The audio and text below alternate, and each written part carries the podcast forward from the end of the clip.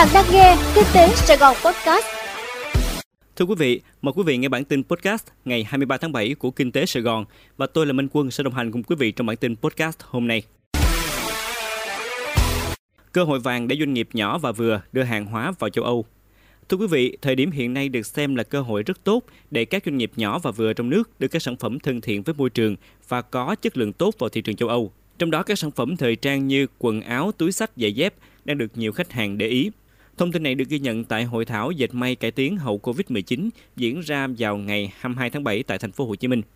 Tại sự kiện, bà Mandy Châu, giám đốc công ty trách nhiệm hữu hạn Telileo Việt Nam, đơn vị chuyên cung cấp dịch vụ kết nối kinh doanh giữa doanh nghiệp châu Âu với doanh nghiệp sản xuất Việt Nam cho biết, hiện có rất nhiều doanh nghiệp nhỏ và vừa ở châu Âu muốn công ty bà kết nối và tìm đối tác ở Việt Nam để đặt hàng sản xuất.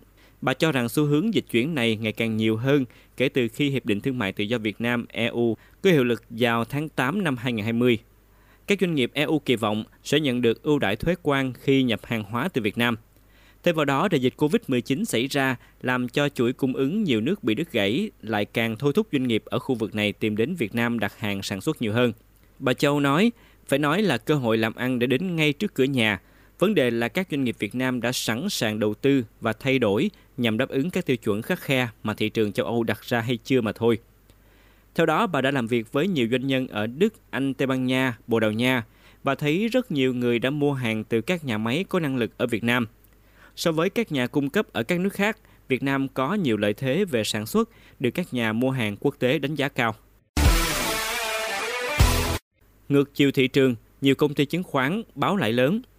Thưa quý vị, theo báo cáo tài chính riêng lẻ của các công ty chứng khoán vừa được công bố mới đây, sự đi xuống của thị trường chứng khoán trong nửa đầu năm nay đã ảnh hưởng đến tốc độ tăng trưởng của các doanh nghiệp, đặc biệt là hoạt động môi giới. Tuy nhiên, ghi nhận từ các doanh nghiệp chứng khoán đầu ngành cũng cho thấy, mặc dù dịch vụ môi giới chứng khoán giảm mạnh, nhưng lợi nhuận cuối cùng vẫn tăng mạnh, đến từ lãi cho vay ký quỹ, hoạt động ngân hàng đầu tư. Điển hình như VN Direct báo lãi cho vay ký quỹ trong quý 2 tăng hơn 73% so với cùng kỳ, còn lũy kế 6 tháng tăng đến hơn 112%. Theo VN Direct, thanh khoản thị trường tuy giảm mạnh trong quý 2, nhưng lượng khách hàng lại tăng lên so với cùng kỳ.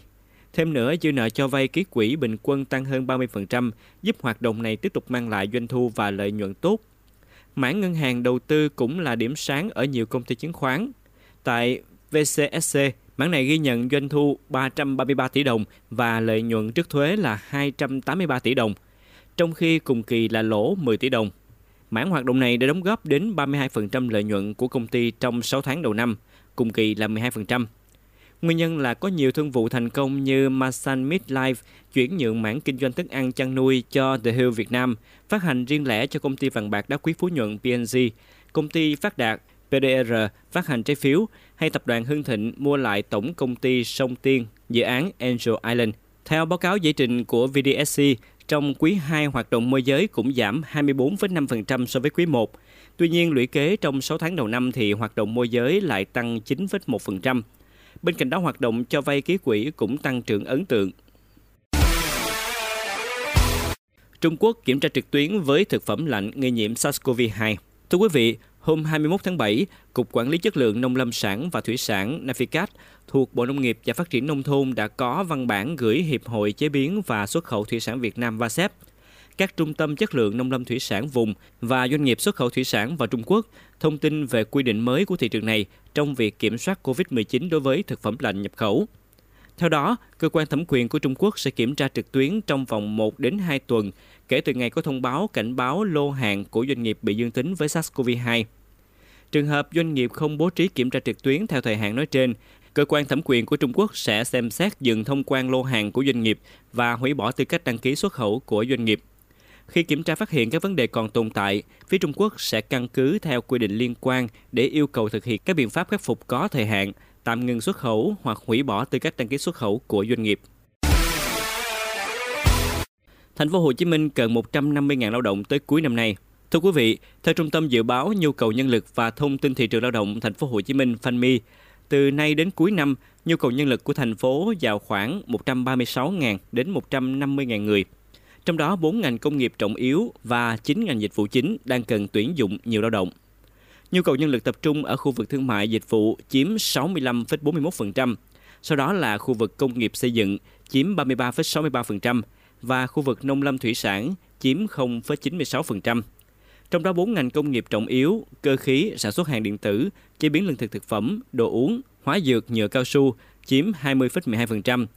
9 ngành dịch vụ chính, thương mại, vận tải kho bãi, du lịch, bưu chính viễn thông và công nghệ thông tin truyền thông, tài chính tín dụng ngân hàng bảo hiểm, kinh doanh tài sản bất động sản, thông tin tư vấn khoa học công nghệ, giáo dục đào tạo, y tế chiếm 52,89%.